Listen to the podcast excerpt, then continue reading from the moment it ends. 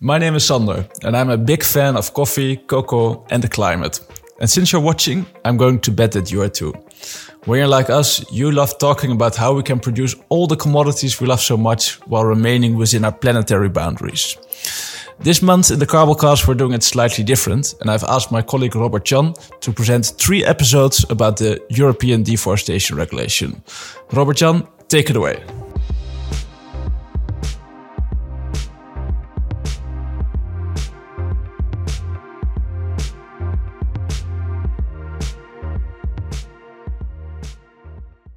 For this third and final EUDR, Lena specializes in everything related to the EUDR, and Reena oversees sustainability strategies from a country level. Lena and Reena talked about the awareness within the industry, but also about the uncertainties that the law brings.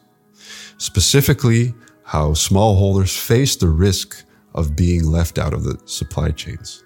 And finally, we talked about Tchibo's methodologies that address multiple issues within the supply chain. This was my talk with Lena and Reena from Tchibo Coffee. First question is How do you see the industry responding to the EUDR within uh, uh, coffee or in the coffee supply chains? So, overall, um, I think that in the meantime, everyone is aware of the importance of this legislation. One thing um, which is really important is that we share the goal, the overall goal of the EUDR. And uh, deforestation is really an important topic we need to tackle. So we also welcome that there is a regulation generally, um, as we know that voluntary commitments are often not sufficient. Yes, I would like to, to just briefly compliment. I think Lena already highlighted many of the tricky topics. The the the general intention be, behind the regulation is absolutely necessary. We need to be very clear about that. While the road towards a valuable implementation is a good one, it's just that we have the challenge of many uncertainties and challenges behind that. Um, and what we also do have is a very specific situation in the coffee sector where many countries have very specific needs. And this is something that requires a lot of attention and requires time to be analyzed. And while we do absolutely, if we, for example, talk about deforestation, want to back up and we need to get there, that's absolutely clear. But we are just fearing that by the way this this regulation has been formulated, it's going to, going to be very, very difficult to avoid that certain countries will be ahead of others. Uh, just a question uh, in between which countries are are further ahead? I think in the coffee sector, it's not a secret that we all know that Brazil and Vietnam are the most established in terms of coffee production efficiency, in terms of local requirements and local regulations as well and the countries which have bigger challenges in terms of infrastructure, in terms of land titles, in terms of more smallholders, uh, in terms of land area distribution, will be the ones that have bigger challenges in order to follow the requirements of this regulation. Um, maybe you already answered this, but what are the like the practical concerns uh, about the EUDR? So um, the poss- possible unintended consequences, um, especially for smallholder or also for smaller coffee producing countries, are probably the most important one. So, uh, due to this new market barriers, smallholders may end up being excluded from from international value chains and not because they deforested their land, but only because they are not able to fulfill all the requirements like collecting geolocations. And the thing is, if a farmer or a region or even a whole country is cut off the European market, it will be very tough to get back in. For us as a company, there are other issues like the legal text, the short time period for implementation, and um, yeah, the missing missing guidelines from from the European Commission. Um, there are things like how to assess the circumvention risk, um, how to prove legality. All these things are still not clear for us. What I sense in my area is especially the challenges and just being able to understand what the regulation is actually saying. We talk about timelines, we talk about documents that are supposed to be handed in, we talk about interpretation of cutoff dates, we talk about are we talking about the moment of fulfilling a contract, of signing a contract, of when a, pla- a plant or a tree in this case is actually being planted? Um, that that from my point of view is one of the main challenges that we need to be able to process this and we are we are having a lot of trouble. There are different estimations circulating on how many farmers have have mapped their plots um, but uh, what's sure what's for sure is that not all farmers will be able to to provide the uh, geolocations by the end of 2024. And maybe just briefly backing this as well, we know that around 95, probably even 98% of the coffee that we consume is being produced by smallholder, the definition of which is having between 0.5 and 2 hectares of land. And it's not only coffee on that land. There's many other plants that are in that land. There might be um, animals on that land as well. So obviously, if you have that small of an area, we're talking about roughly two football fields.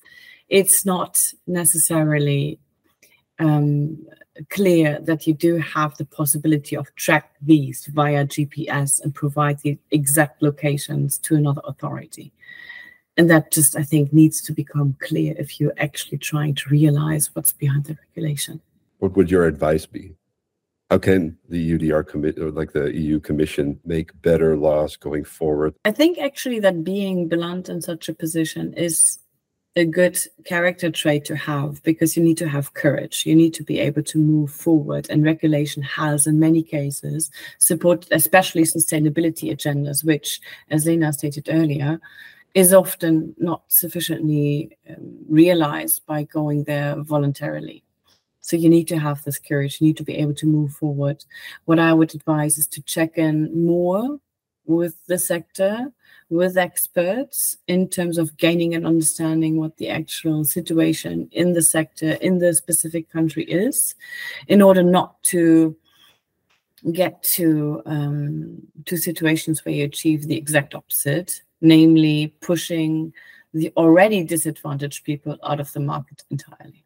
So I want to discover what you're seeing in the market. We have the, the whole tech side and the, the remote sensing companies. So that's just one perspective. But do you see other initiatives going forward? I'm, I would say there is not one uh, specific initiative um, we see that there are many actors supporting farmers in providing all the necessary data and so on. And I think this is important um, to to fulfill the requirements of of the EUDR. But only from collecting data, no single tree will be be saved. Yeah, there's there's really a whole lot of plenty initiatives that are trying to facilitate the adoption of this new regulation. There's obviously a lot of business cases around this as well. Um, I'm sure Alina is experiencing that as well. That the, the amount of suggestions that we receive in terms of, do you want to work together with us? We have the per- perfect solution of being compliant. Just talk with us, please. There's there's really a lot of very good and innovative business people out there that understand that the sector is having trouble in order to to adjust to this new movement and needs support. And this can be coming from the technical side as you've already suggested as well. Um, we are working together with service providers that have a, a strong degree of both including the technical side as well as um, adjusting to it from a artificial intelligence point of view. So sort of merging different approaches which is super interesting and from that point of view also clearly being a good um, stimulus to the entire sector of reinventing itself, of trying new technology.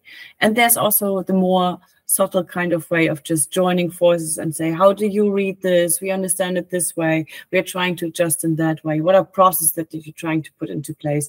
So yes, there's a lot of initiatives, but from my humble point of view, there's not the one initiative that's going to solve our problems by tomorrow. I think if I talk about technology, I would structure it differently. I would not look at it from a country point of view or location point of view, but topic point of view. So you got technology, for example, mapping coffee plots, um, landscapes, territories, trying to market with geolocation, trying to market with polygons. That's one technology, but that's not going to solve the entire trouble around how do we clear coffee to be, for example, free of human rights violations.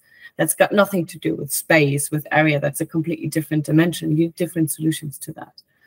So I think that's that, that's probably the challenge. We need to think in different dimensions, and we come from locations. We move towards quality of life aspects, but also human rights kind of point of views, and that's that's from my point of view one of the troubles that we're juggling right now.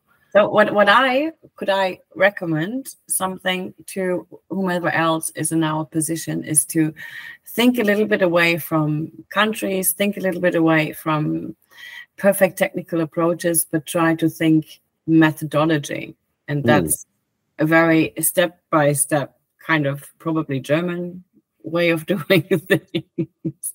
but the way if ever we, we are we are being interviewed on our strategy on how we try to approach um, an efficient way of solving challenges in a specific country is to look at it specifically so we try to understand what is the external solution. Do we have a problem with poverty? Do we have a mm. problem with infrastructure? Do we have a problem with governments? Do we have a problem with land titles? What what, what are the external challenges that we're looking at?